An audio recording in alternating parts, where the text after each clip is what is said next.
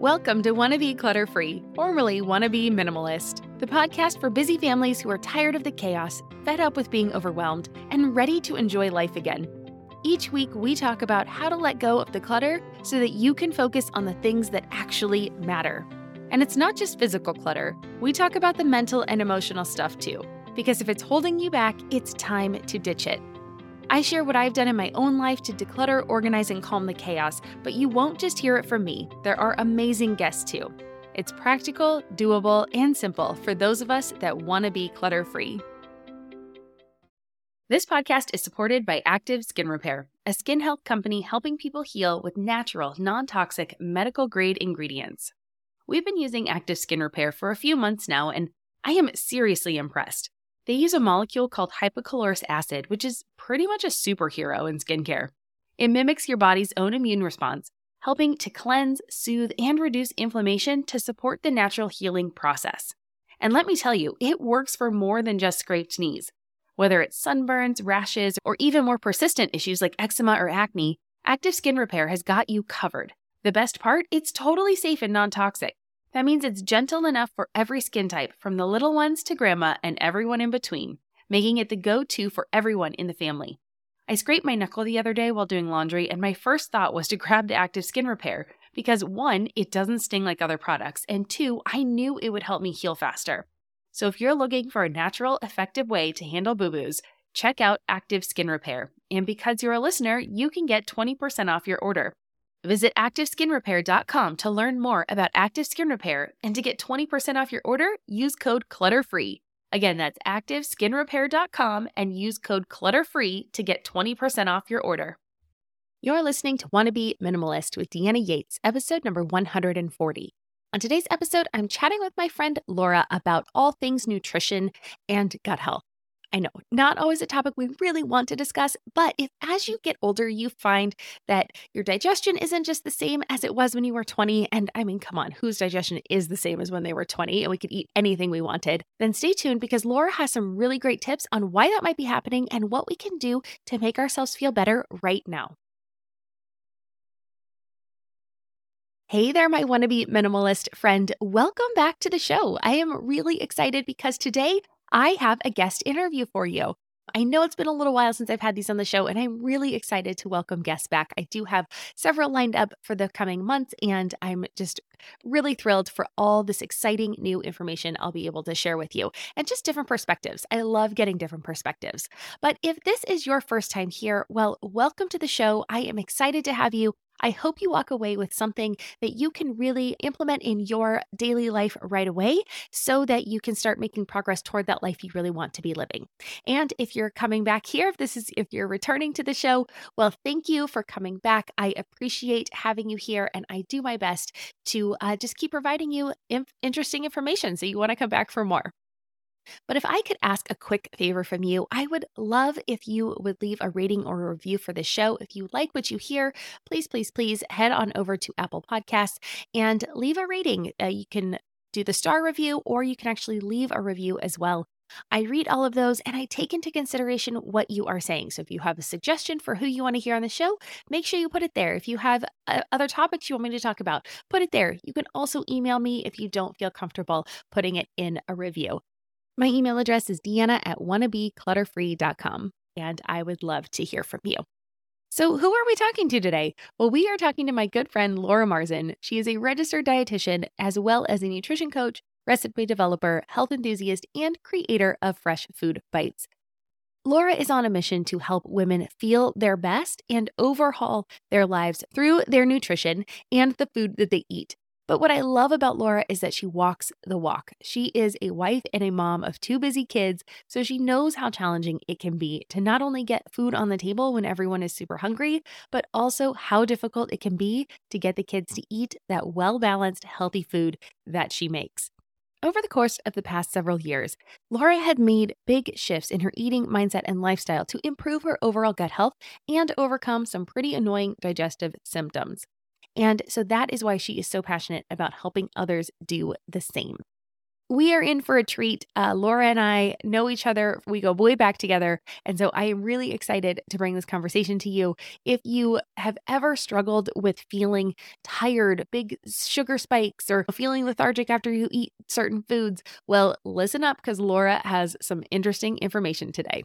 And I almost forgot to mention that you can pick up the show notes for today on my website at wannabeclutterfree.com forward slash 140. Again, that's wannabeclutterfree.com forward slash the number 140. And there you will find links to anything we discussed today and ways to get in touch with Laura if you would like to learn more.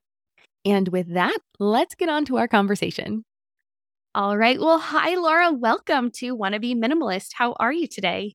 I'm doing good. Thank you so much for having me, Deanna. Oh, it is my pleasure. I am super thrilled to have you back. For those of you who are listeners of the show, uh, regular listeners, you might recognize Laura. She was with us back on episode 79, and Laura and I are friends in real life. And so it's always fun to have somebody that I was friends with prior to the podcast on the show and get to share her knowledge and expertise. So, Laura, thrilled to have you back. Yeah, this is going to be a fun one. We're going to talk yeah. a little bit of a different topic. Last time we talked about, well, it was kind of in the throes of COVID, and I felt like I was cooking so much. You were helping us with kind of meal planning and cooking and being in the kitchen as often as I was, maybe a little bit more than I normally felt I was. So this week, we're going to be talking a little bit more about being in, intentional with our nutrition. And so for my listeners that didn't listen to that episode or don't know about you, why don't you tell us a little bit about who you are and how you help busy families? Great. Yeah. So my name is Laura Marzen. I'm a registered dietitian, and I primarily work with women to optimize digestion and gut health so that they can be free of some of those frustrating, annoying symptoms that either pop up from time to time or that tend to plague people for a while and that can really interfere with their life. So I really help people focused on making intentional shifts to their nutrition, their lifestyle, without a lot of restrictions because I know as busy as a busy mom myself, it's hard enough just to get meals on the table for my own family. But then if I had to throw in a bunch of restriction to what I was eating, that would be really difficult. So we really try to make it so that you are, you can eat as wide of a variety of diet as possible, which is in the end, the better way to go anyway. I love it. It fits right with the wannabe minimalist uh, theme of no extreme over here, right? I mean, we want to live that life that really fulfills us and that we kind of in my sphere, we're working on your home, right? So we're keeping your home being intentional about what you bring into your home. And you were talking about being intentional about what you put into your body. So let's talk a little bit about about why that is so important. I guess let's start with the why and then we can kind of dig into the how. So let's get let's get going there. Why is it so important? Sure. So so important to pay attention to what you're putting in your body just because of how it affects you on a day-to-day basis. I know a lot of your listeners are busy moms. I'm a busy mom and we need lots and lots of energy to keep up with our kids, right? So if you are not putting things into your body that are going to be supportive of that, then you're going to feel sluggish, you're going to feel tired. Some of those symptoms that, you know, are frustrating can pop up more easily. And it's just not going to allow you to live the life that you want to live. So, if we can really be intentional about what we're eating, and that doesn't mean that you have to be super restrictive or super strict all the time. I want that to be very clear. But as long as you're intentional about not only what you're putting in your body, but also your lifestyle habits, it can really go a long way to give you that vibrancy, that energy that you really want to be able to get to all of your kids' activities and be able to enjoy them and travel and go hiking, do whatever it is that you feel called to do in your life. Yeah, awesome. Well, and I feel like we are entering a super busy season of life where we are now so much more on the go. Our daughter just started softball. We have practices and games and we have music still and we have she's in after school programs and we've got so much on our plate right now that I think this is kind of one of those moments where we have to take a step back and be really intentional and kind of set ourselves up for success. So I want to talk about kind of that that foundations of health because I can see this being one of those things where it's like, yeah, I totally get it. I get that food is fuel for my body, but gosh darn it, I just want to eat whatever I want to eat, right? And obviously, we can't do that because we can't just like in our house, we can't just go out and buy everything we want to buy. It's going to add clutter to our house. And just like the bad food, I don't know. I don't know that we should qualify any food as bad food. You can kind of, you're the nutritionist, you tell me. Mm-hmm. But just like I don't like to say there's bad feelings, there's, it's all there. And as I'm a big fan of moderation, but I know that I can't eat pizza all the time, or at least I know my child can't eat pizza all mm. the time. I don't want to eat pizza all the time. So let's talk about how can we look at this one might be a little out there, but food as fuel, but also still enjoying it, right? I, food is such a thing to be enjoyed to me. Let's kind of talk about that a little bit. I agree 100%. I don't love the statement everything in moderation because I feel mm-hmm. like that kind of it it's a little bit of a gray area, right? So if you're saying everything in moderation, well, what does moderation even mean? That's why I really prefer to help people to just be more intentional about it. And of course, that does not mean that we can't bring in some fun things. But if we do it intentionally, then we're not going to just overindulge all the time. I think if we go down the the avenue of everything in moderation, there's really not very many checkpoints there.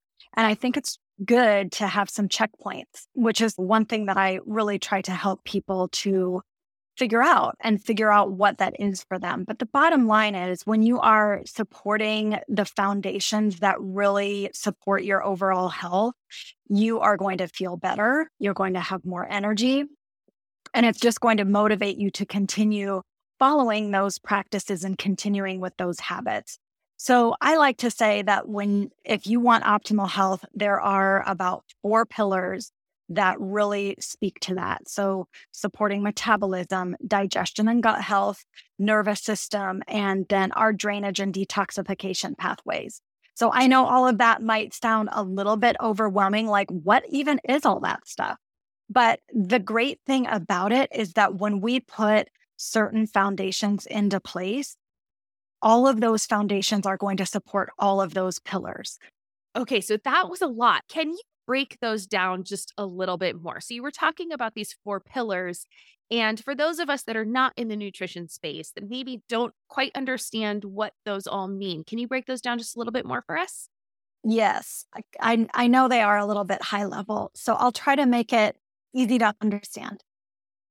So, metabolism we all have heard that word before, but typically when we think of metabolism, you probably just think that it's the thing that affects the number on the scale.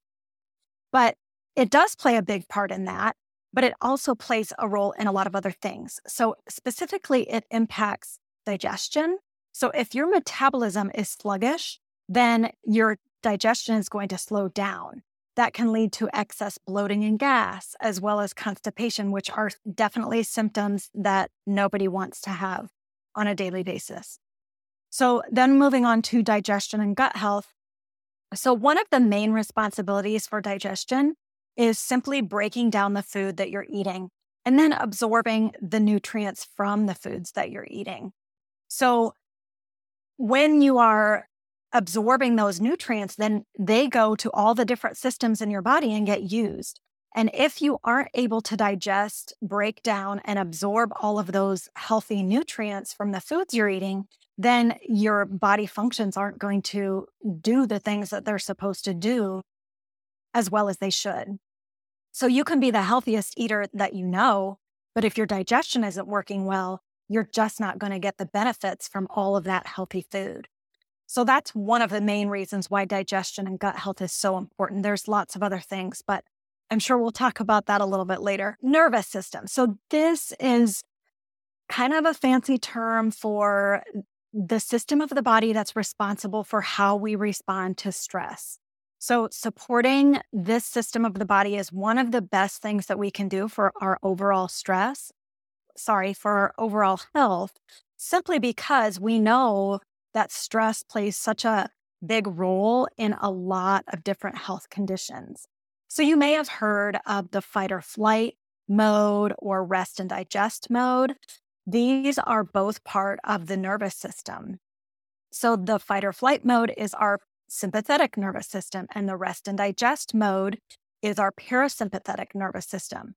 Many of us are constantly living in that fight or flight mode or in that sympathetic nervous system, which means that we're just kind of always in a little bit of an overly stressed out state. And if we can support our nervous system, which doesn't have to just come from like chilling out more or just, hey, just lower your stress, as in, as if those things are very easy to do. We can support our nervous system through nutrition, through our lifestyle habits. And so there there's definitely hope there. I don't want you to feel like, oh well, I just have all this stress, there's nothing I can do. There's a lot that you can do to help so that the stress that you do have doesn't impact you as much. And then finally, one of my favorite topics is detox and drainage and I'm sure all of you have heard about detoxing and cleanses and whatnot. It's a really big topic, but I want to try to break it down for you so that you understand what's really happening because I think this term gets thrown around a lot and it it doesn't get used in the way that it is that what really happens in the body. So when we think of detoxing, our body is trying to get rid of the toxins that we are all exposed to on a regular basis.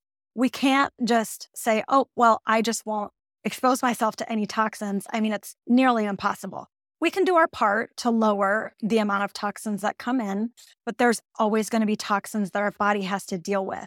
Hmm. So that happens in the liver. And I like to think of it as an Amazon warehouse. So if you think of an Amazon warehouse, there's lots and lots of different products in the warehouse that need to get to their final destination, right? So if we think of all those products, that would be similar to all of the toxins that are in our body. So those toxins are in our liver waiting to get processed and then to their final destination, which is getting out of our body. So in the Amazon warehouse, the products get packaged up into boxes and then they go out on the trucks and get shipped to their final destination, right? So in our liver, our liver does that processing. So it packages up all the toxins that are in our body. And then it has to put those packages into onto trucks so that they get out of our body. And that happens through our urine and through our bowel movements. So think of bowel movements and going to the bathroom as getting those toxins out of our body. Those are the pathways. So if our liver is sluggish or if it doesn't have the nutrients that it needs to process all of those toxins really well, it's going to get a little sluggish. The other really important thing here is that if you are not having daily bowel movements, you are not regularly getting those toxins out. And that can play a big role in just overall feelings of sluggishness. And one really important impact of this would be on our hormones, because after our body has used the hormones that, you know, that are produced in our body, then they get packaged and they need to be eliminated as well. Hmm.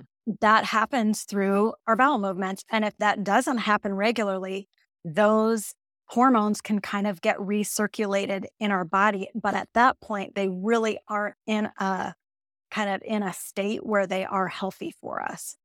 Hmm. Well, that actually really helped break those down. So that makes a lot more sense. So I think, yeah, as we think about these pillars now, I think it makes more sense for us to see how they might fit in with or how they are fitting in with what we're eating and what we're putting into our body and why it is so important to be intentional. Do you wish you could find an educational podcast that your kids actually want to listen to and you enjoy too? Well, you're in luck. Mysteries About True Histories, affectionately known as Math, is a weekly show full of time travel, puzzles, hidden equations, history, and lots of laughs. We listened to a few episodes, and not only did our daughter want to listen to more next time we're in the car, I found myself chuckling too. Every episode follows two best friends, Max and Molly, who work together to solve riddles and math equations during their time traveling adventures. You're transported to moments in ancient history like Pythagoras' ancient Greece, the era of the Aztecs, Sir Isaac Newton's England, and more. Plus, they do a great job of teaching math theory without it being boring, complicated, or overly childish. And that can't be easy, but it's not really a surprise considering Mysteries About True Histories is from the creators of the hit podcast Who Smarted, Brain Games on Nat Geo and Disney Plus, and Brainchild on Netflix. Episodes drop every Thursday, and since they are about 15 minutes, they are the perfect length for kids ages 6 and up. Turn your next car ride, break time, or bedtime into math time with so much laughter that your kiddos won't even realize how much they're learning. So tune in to Mysteries About True Histories with your kids on Apple Podcasts or wherever you get your pods. You know how life doesn't stick to a schedule? Well, why should your paycheck? That's where EarnIn comes in. It's an app that lets you access the money you've earned right when you need it, not just on payday. Imagine this your dog suddenly needs a vet, or your kid has a little accident and needs a dentist ASAP. We've been there, and waiting for your payday in those situations just doesn't make sense, and it adds unnecessary stress. With EarnIn, you can pull up to $100 per day or up to $750 each pay period directly from your earnings without the crazy fees or interest rates. It's super simple. Download the EarnIn app verify your paycheck, and get access to your earnings as you earn them. You decide what to tip, and whatever you use gets settled on your next payday. More than 3.5 million users are finding relief and a sense of security with EarnIn, calling it a lifeline for financial stability. That peace of mind, it's priceless, and it could be yours. Ready to give it a try? Download EarnIn today, spelled E A R N I N, in the Google Play or Apple App Store. When you download the EarnIn app, type in Clutter under podcast when you sign up. It'll really help out the show. That's Clutter under podcast. EarnIn is a financial technology company, not a bank. Subject to your available earnings, daily max, pay period max, and location. See earnin.com slash TOS for details. Bank products are issued by Evolve Bank and Trust, member FDIC. Exactly. And the great thing about it is that, yes, it might feel like it's overwhelming, but all of the baseline habits and the foundational habits that you can put into place will support all of these all of these different pillars. So, talk to me about how people can support these four pillars in their daily life. Sure. So, some of the things that I really like to have people work on in order to support those pillars are nutrition, obviously, because I'm a dietitian. So, that's always the lens that I'm looking through but also stress management, sleep and rest, because we all need sleep and rest. And I know that's not always easy when you're in that busy season of life, but the more you can carve out time for yourself and for your family to have just those moments of downtime of rest, the better off you're going to be movement and exercise. I like to say movement because not everyone loves the exercise word, right? But we need to be intentional about building in movement throughout the day. And that does not have to mean that you have to go to a fancy gym. You don't have to have fancy equipment to get it done, but it just, you need to be intentional about moving throughout the day.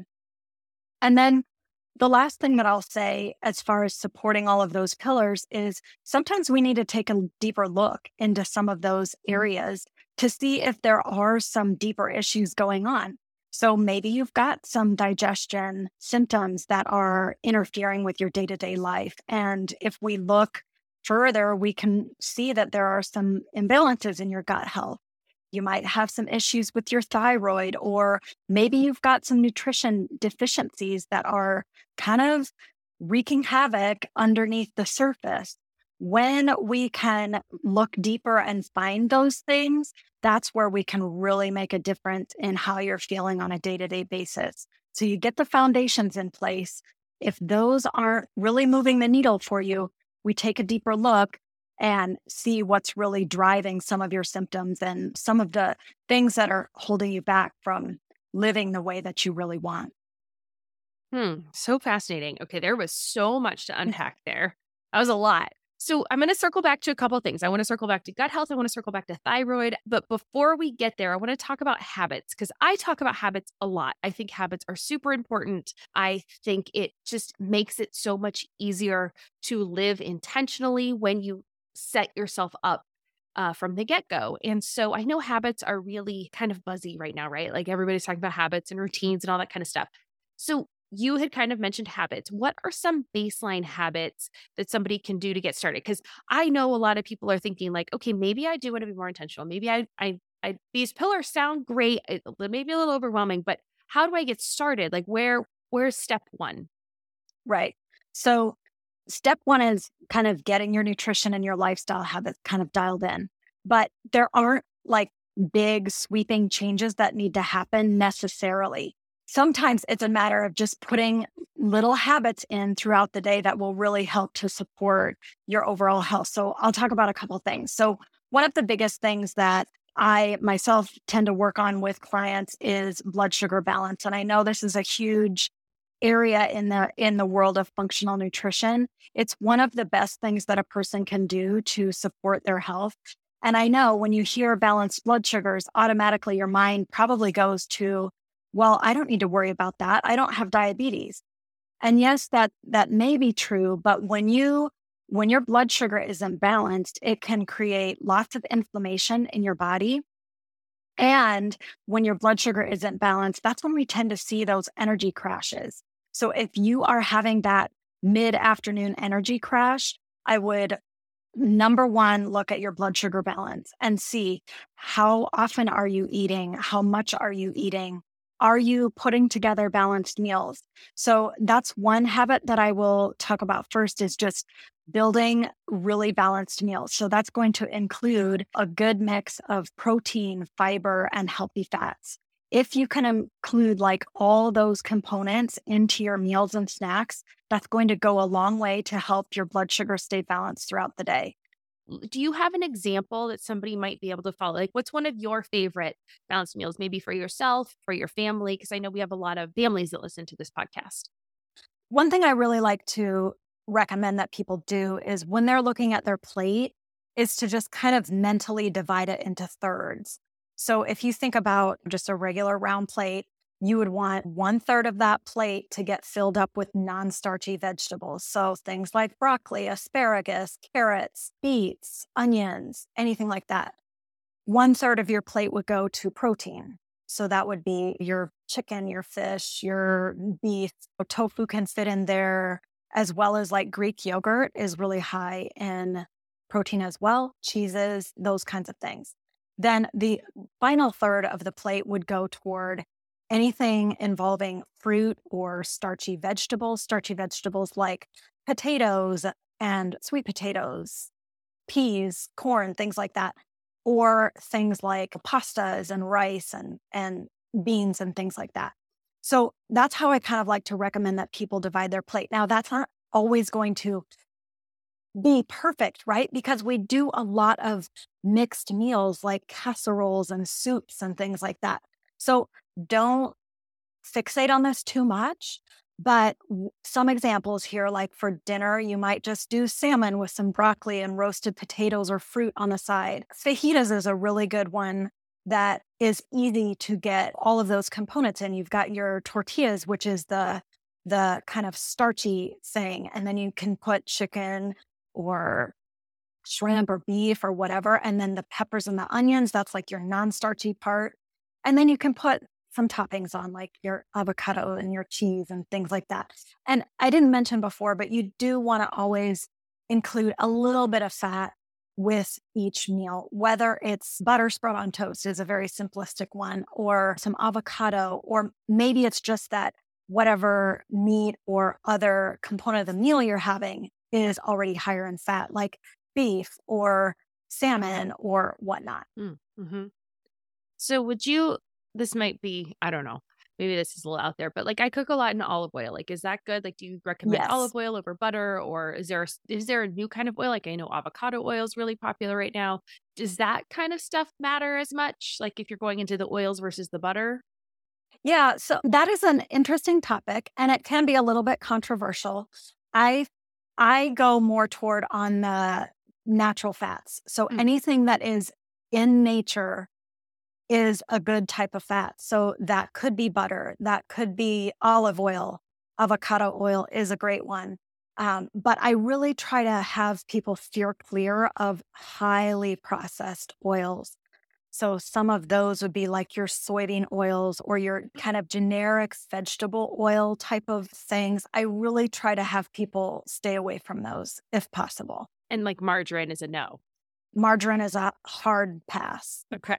just making sure we get that out there. I figured it yes. was, but I just wanted yeah. to make sure I put it yeah. there. You don't see that a lot out here in California, but I've lived in the Midwest and I know it's a big thing there. So, uh, yes, uh, just like I grew up the bases. Okay, let's make sure we talk about breakfast too, because we just, I think that was more like dinner or lunch. Do you have any recommendations for breakfast?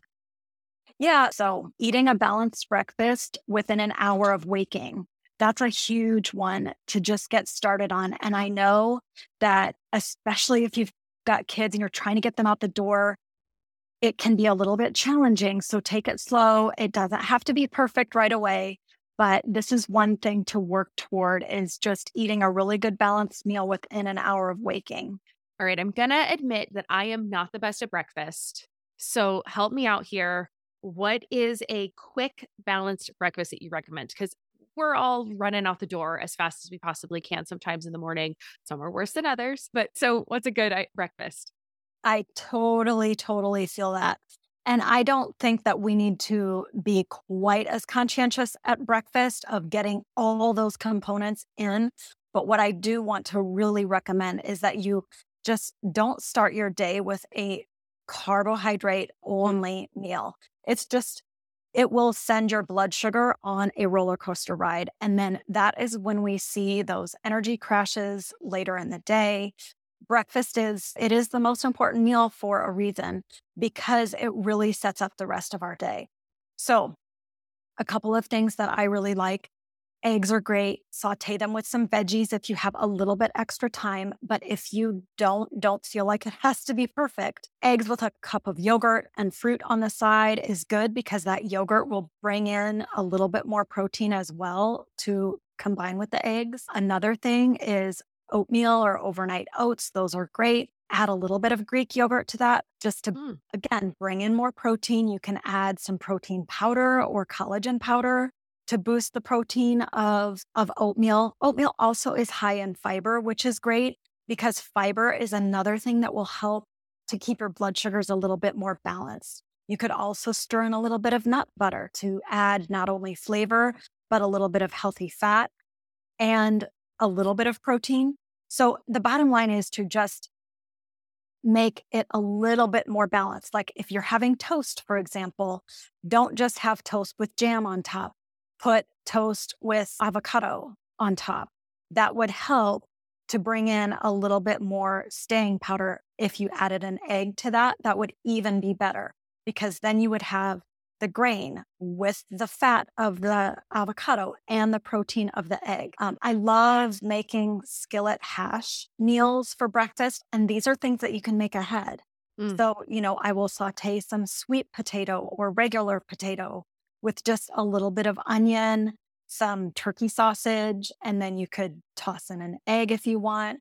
So I love doing that kind of stuff mm. because that's that those are things that you can prep ahead on the weekend to make your life easier in the mornings. If mm. you wake up and you're like, "Oh, I need to make this whole big meal for breakfast," yeah, then it's overwhelming. It's no, it's not going to happen. But if yeah. you can do a little bit of thinking ahead, then it will really save you in the morning and you'll feel so much better if you've a more balanced meal.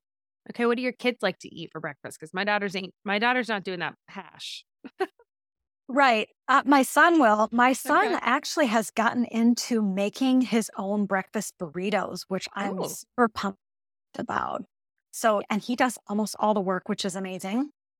Now, my daughter, on the other hand, she would live on waffles loaded yeah. with syrup if I, I allowed her to. So here's what I will add for her because she doesn't appreciate eggs quite as much as my son does. so she likes cottage cheese, though. Ah, cottage okay. cheese is super high in protein. So if I am putting together a meal for her, it's going to be she likes toast, she likes waffles, pancakes, those type of things. So she has some of that, she has a side of that cottage cheese, and then I'll throw in some like an orange or a clementine or something just to bring in some fiber and and that sort of thing. Okay. Awesome. All right. So, Got to revamp our that, breakfast a little bit over here. I'm sure that there's room for improvement there, even for myself. But it's all about like taking those baby steps. And yeah. I know that she's going to eat it well. And and so that's that's what I do. Awesome. Okay, get back to those habits because I think I hijacked this conversation with trying to get concrete meal ideas for what to make at our house. Great. Making sure that you're eating enough. So a lot of women fall into this trap of like, oh, I want to I want to maintain my weight or I want to lose the, you know, those last 10 to 15 pounds or whatever it is for you and you automatically go into this mindset of, "Oh, I just need to eat less and exercise more." The problem becomes when you just start eating less and less and less, your body's going to adapt to that. And then it's just going to slow things down because your body just is constantly trying to protect itself and to survive. So if you're not eating enough, then it's just going to, again, it's really going to lower your energy all throughout the day. So making sure that you're eating enough. And that's a, a very individual thing. And it can take a little bit of time to figure out. But focus on eating those balanced meals throughout the day. And that's a really good place to start. Um, consuming more minerals. So, minerals is a big deal. They play an important role in so many different functions in the body, and they are often overlooked. Vitamins tend to get all all of the glory, but really it's the minerals that are supporting all of those functions in the body that are so important. So minerals are things like potassium, magnesium, sodium, those are three of the big ones. And it's important to get enough of those throughout the day. So, using good quality sea salt, potassium, eating a lot of potassium rich foods. So, potatoes, starchy vegetables, fruits, aloe juice, coconut water, those are all really high in potassium. So, really focusing on that. And then some people need to eat a little bit more often. It kind of depends on your thyroid health but that's just something that is very individualized. I've got a couple more supporting a good circadian rhythm. So, this is that internal clock that helps to regulate your hormones that are responsible for your sleep and wake cycles, right? So, a couple of really easy things that a person can do is to get outside and get a little bit of natural light, a little bit of natural sunlight first thing in the morning. So, maybe that's just five to 10 minutes it can be a walk, it can just be sitting out on your patio drinking a cup of tea or some lemon water in the morning. But getting that right away in the morning is really beneficial, but then also throughout the day. And that also means that you're not wearing sunglasses when you get that. You don't have to be staring right at the sun. We don't want to do that. But indirect light is fine. But just getting outside in that natural sunlight is important throughout the day. And then shutting down your screens, two hours before bed. I know that can be difficult for some people to do. If you can't do that, just wear some blue blocking glasses if you're if you have to be on a screen close to bedtime and then avoiding caffeine after about noon would also help to support your circadian rhythm, which is one of those baseline things that we just really need to do. Regular movement is another thing. I kind of mentioned it before, but just getting regular movement throughout the day. So, a couple of things that you could try is to just take a five to 10 minute walk after each of your main meals. This is a very easy habit that you can work in. You don't have to change into exercise clothes. You can just get outside, make sure you have some comfy shoes on. And that not only will help to just build in more movement throughout the day, it will also check off that box of getting a little bit more sunlight and it helps to manage your blood sugar balance as well. Okay, so let's pause for a second. I want to recap because that was a lot, but it was super helpful. So I want to make sure everybody understood what you were saying. So you were saying the top four habits that we should be doing each day are one, eat balanced meals, Two, get enough minerals in our diet and not just focus on vitamins because vitamins have had their time in the spotlight. We all hear about vitamins all the time, but minerals are also important.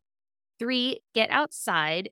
It's as as much as we can in the morning, it's very important. But if we can also get out throughout the day, that is also important. And that's going to help us set our circadian rhythm or our internal clocks.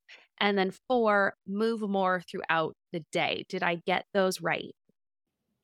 Feel like you're the martyr in your family. You're not alone. Hey, this is Joanne and Brie, and we're from the No Guilt Mom podcast. Brie, we talk to a lot of moms. Yeah, we sure do. And if you're a mom who has a to-do list that is so massive that you get overwhelmed and you shut down, or if you fall into the habit of doing everything for everyone and don't know how to change it, we can help you become a no guilt mom. We're going to take you from family martyr to family model. That's role model, so that you role model the behavior that you want to see out of your kids. You're going to go from being tired and overwhelmed to energized and guilt free. Every week, you'll get actionable strategies that you can implement right away from the experts that we interview and from us. We also have a whole lot of fun, so check out the No Guilt Mom podcast everywhere you listen to your favorite shows.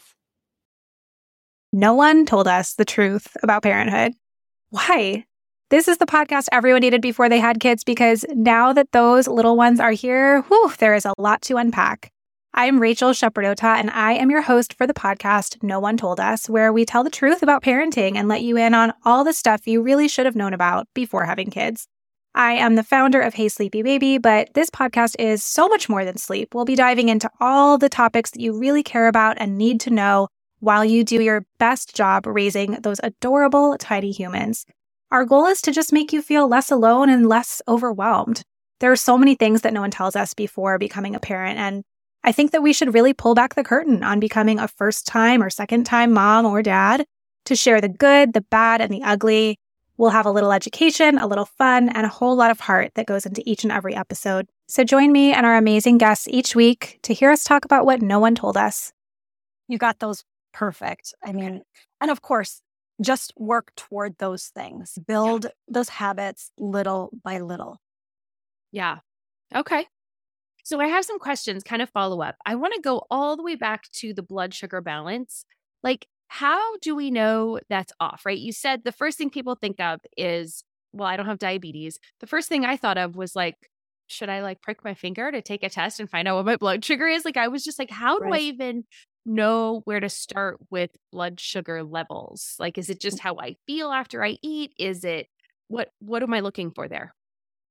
Sure. It can be a couple of different things. You can certainly prick your finger if you want to check. No thanks. But I know most people don't want to do that, which is fine. There are some products on the market called continuous glucose monitors. They're a little bit on the pricey side right now. Mm-hmm but I suspect that they'll come down in cost as time goes on because they are somewhat newer to the market. And those are, it's basically like a patch that you put on your arm and it will help to just monitor your blood sugar throughout the day. And so you can keep that on for a week or two and just see how things are trending. That's a little bit higher level. Before I go there, I would rather just see you start to get those balanced meals put together, meals and snacks, and then just take a look at your symptoms. If you're really having these big waves of tired, sluggish, like I feel like I need a nap throughout the day at different times, that can be a real sign that your blood sugar balance is off.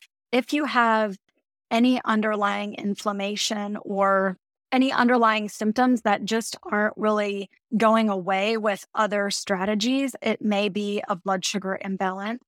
Another thing to just think about is if you are trying to lose weight and you're really struggling with it, it can be a sign that your blood sugar is imbalanced. Hmm. Okay. All right. So a few things to look out for there. Okay. Let's talk about the thyroid because I have seen ads all over. And so if I've seen them, I know my audience is seeing them. So I've been hearing so much about the thyroid and hormones. And honestly, it's like taking me back to high school science, right? So because it's been a while and I don't quite know all of that's going on, can you talk to us about what is the thyroid? Why is it important? And, and how does it all fit into our nutrition? Yes. So the thyroid is like, oh, it's one of those glands in our body that does so much and it impacts us so much. So it's not surprising that you're hearing and seeing more about it because we're learning so much more also. And we know that it's very important. But basically, So it's a gland. So it's part of our endocrine system. So all of the glands in our body, like our ovaries and our um, pancreas and the thyroid, those kinds of things.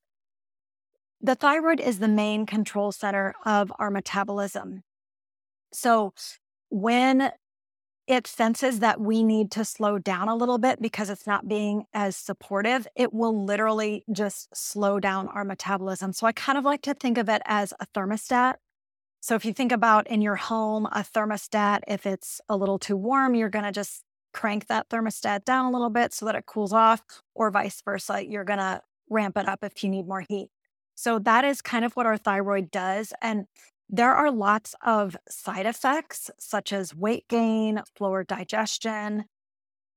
It controls our metabolism, right? So, as I was talking before about the metabolism and how important that is for just weight management, but as well as digestion, our thyroid kind of controls that. So, our thyroid needs certain nutrients to function properly just to make sure that the, the hormones that our thyroid is producing can actually be used by our body. So, minerals play a big role in that.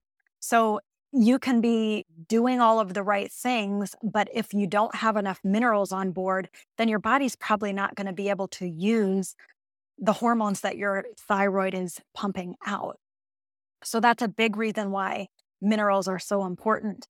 So there's lots of different symptoms of a sluggish thyroid. And most of these are geared toward more of a sluggish thyroid, but there are also symptoms that are related to a thyroid that is overactive, because that can be a problem too. But for the most part, most women I see are more struggling with a sluggish thyroid. So some of those symptoms can be like constantly having cold hands and feet um, a low basal body temperature. Now, basal body temperature is like your body temperature when you're at rest.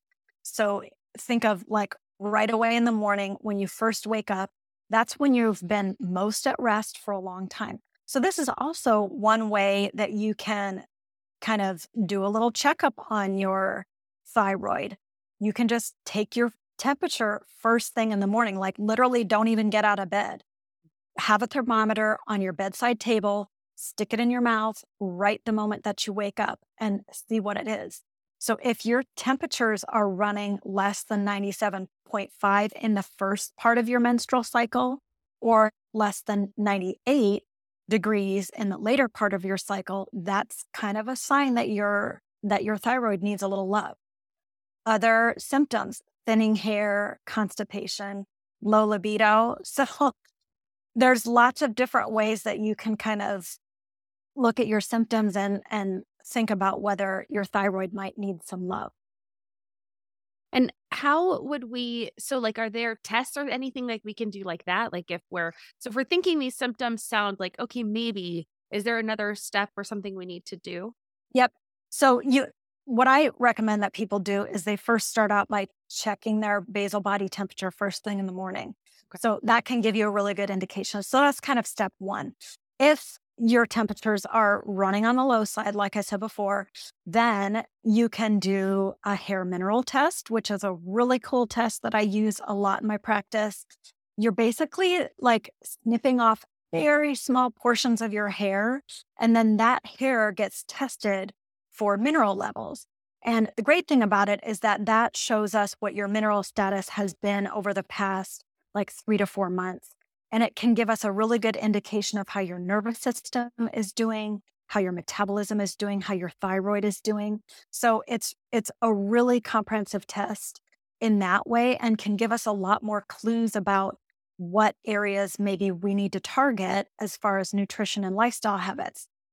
If you know that is showing that your thyroid needs a little bit more love, you can go a step further and do blood work as well. And those two tests, blood work with the hair mineral test, are a really good combination to look at because on blood work, you're going to see exactly what levels of thyroid hormone you are producing. Hmm. And the sad thing about it is that if you ask your doctor, hey, I think my thyroid might, might be a little bit sluggish, typically they're just going to test maybe one or two markers of the thyroid. And this just doesn't give us a full picture of what's happening. So you really need to get a full thyroid panel which includes more markers than just TSH level or TSH and T4, which is some of the common ones that you might get through your doctor.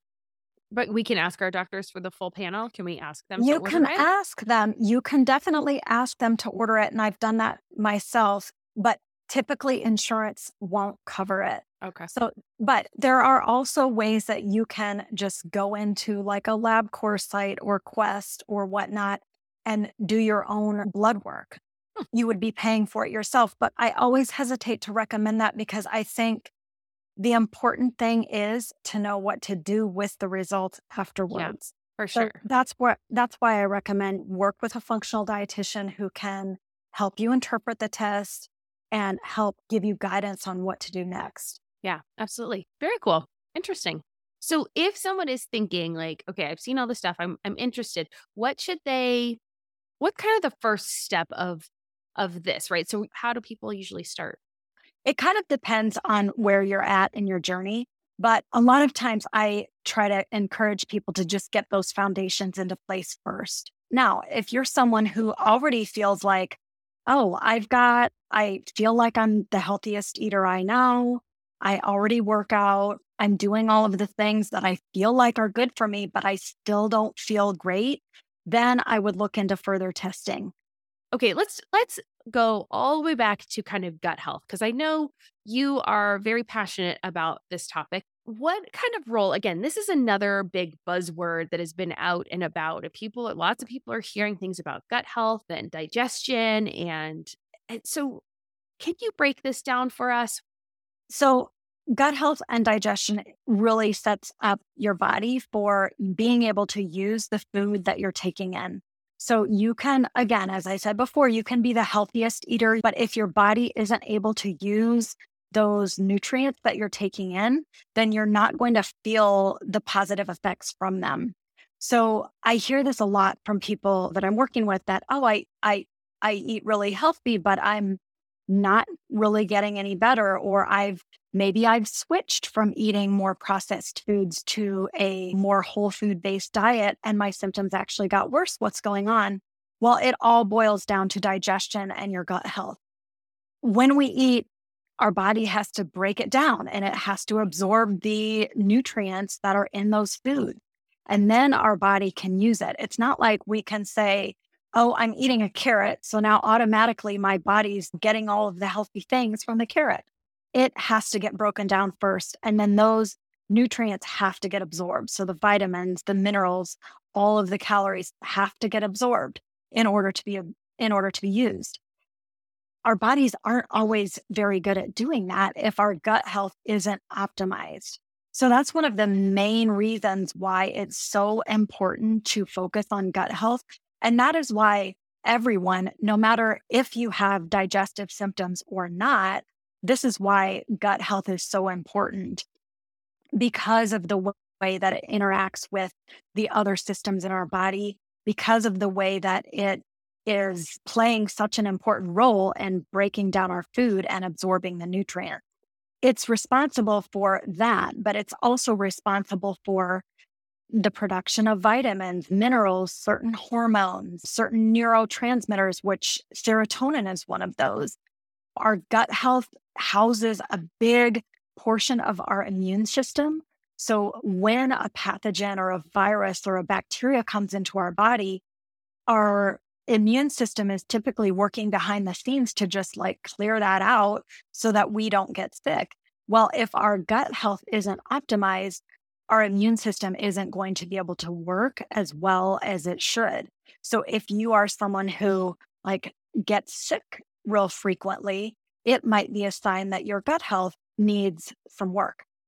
Ah, what parents are not introduced to new pathogens all the time from school? Exactly. So good to know. All right and, and it, keep some of those sicknesses you know, out.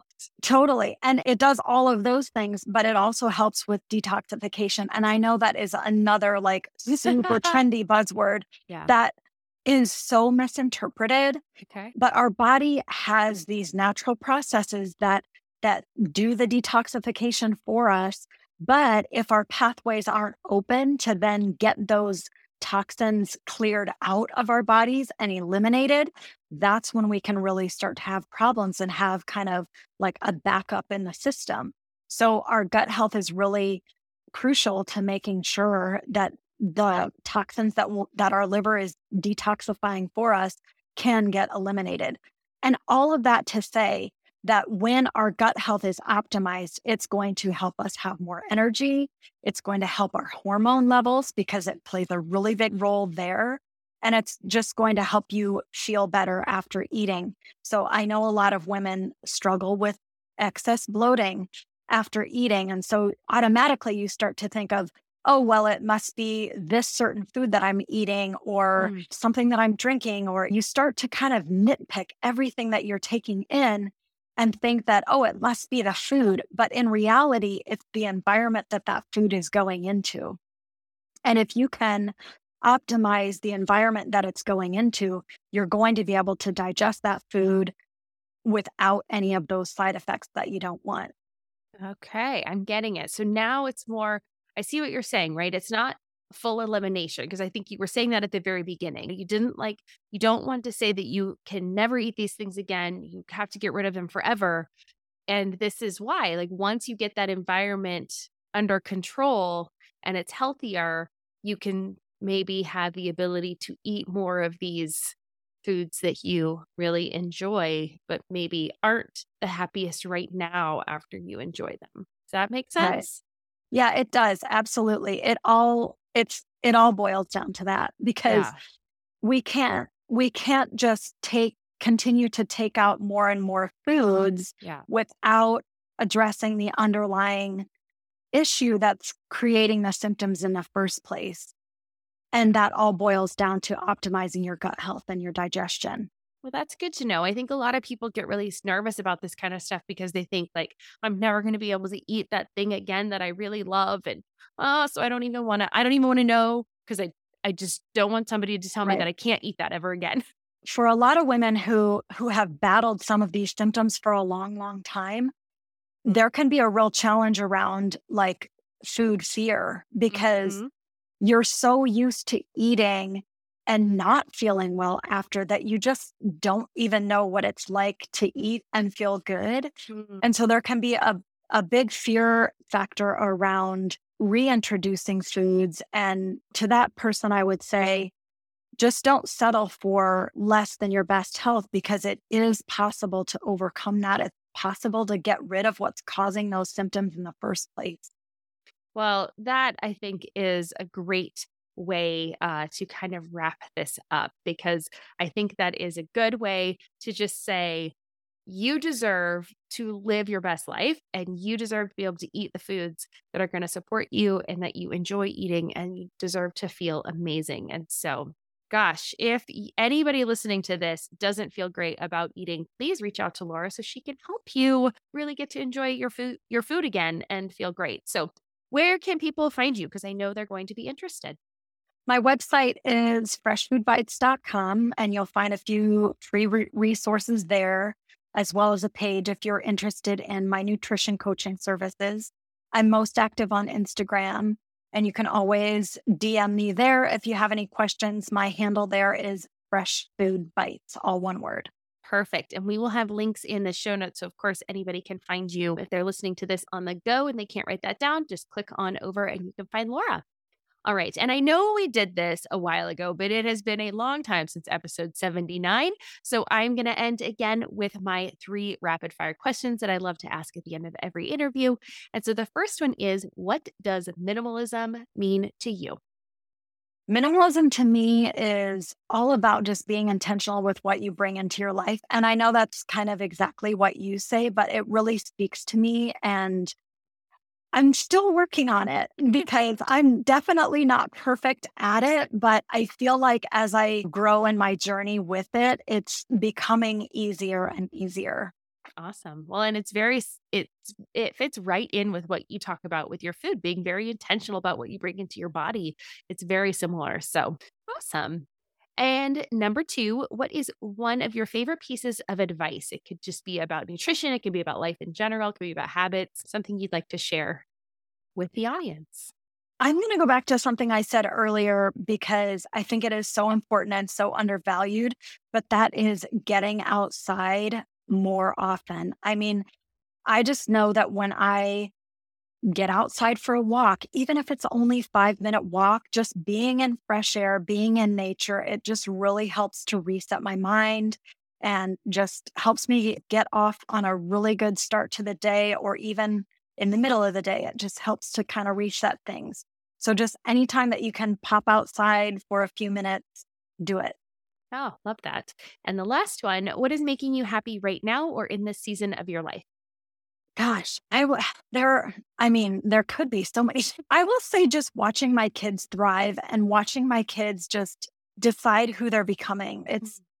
as they get older, it's just, I watch them grow. I watch them take things that maybe we've suggested to them in the past, but they were kind of unsure about and, and try and thrive at. And it's really fun to watch. My daughter's been cooking more and I just love watching her just want to do it on her own. And my son has been exploring different activities through school. I really love watching him do that too. Hmm. So fun. Yeah. It's so interesting as a parent, right? Watching your kids. Like it's like you're just watching your heart, your love, everything is out there. And you're just like, oh, and just having those moments. Oh, so true. So true. Aw, thanks for sharing, Laura. Well, this has been wonderful. So much information, so much helpful information. And I think it's really good just to get back to some of those foundational basics that you were talking about. So awesome. Thanks for bringing this to the show today. Have a great day. You're welcome. Have a good afternoon, Deanna. All right. Cheers. Wow. Well, as you can see, Laura is a fountain of information, and I am so happy that she could join us on the show today to talk to us about nutrition and how to be more intentional with our food and lifestyle choices so that we can have more energy and just feel better as we go about our daily lives. But now it is your turn. I would love to hear your thoughts on this episode. What were your favorite parts? Did you have any big takeaways? Anything you want to implement after this episode? Come on over to Wanna Be Minimalist, the family group on Facebook, and share. Sharing what you've learned helps you retain it, and thus it makes it easier to put into practice. And thanks again to Laura for joining us on the show today and for sharing so much. Remember, she has some awesome free resources available to you. So head on over to wannabeclutterfree.com slash 140. Again, that's wannabeclutterfree.com forward slash the number 140 to find out more about Laura. And as always, thank you for joining me too. If you made it this far, just a reminder that I would be thrilled if you left me a review on Apple Podcast. It only takes a couple minutes, and so I just want to say thank you for helping me out. And with that, I hope you have a fantastic day, and I will see you back here next week for another guest episode. I'll be chatting with Sarah Roller, a financial coach, about how money and stuff affects the transition to parenthood. We chat about aligning your spending with your values, ensuring that your money is helping you live the life you want, and building a strong foundation for your family. There are so many similarities when it comes to our money and our stuff. So make sure that you hit that subscribe button if you haven't done so already so that you don't miss it. I'm Deanna Yates, and you've been listening to Wanna Minimalist. Cheers.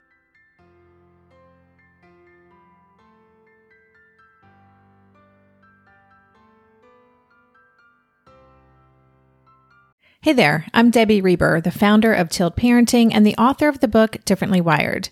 The mission of Tilt is to change the way neurodivergence whether that's having a learning disability, having ADHD, being gifted, autistic, or some combination of all of the above, is perceived and experienced so differently wired kids and the parents like us raising them can truly thrive.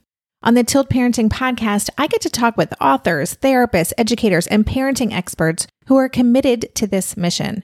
I ask the questions my listeners are most curious about when it comes to supporting our kids. And in turn, my guests share strategies for challenges, out of the box ideas for navigating school, best practices for therapies, tips for advocating, and so many thoughtful insights on what it really takes to help our kids grow up feeling seen and respected so they can create awesome lives for themselves. I know that raising a differently wired kid can feel overwhelming and isolating, but I promise you, you are not alone, and it can feel so much better. If you're on this parenting journey, come listen to Tilt Parenting. Together, we can shift this paradigm and show up for our exceptional kids with hope, possibility, and joy.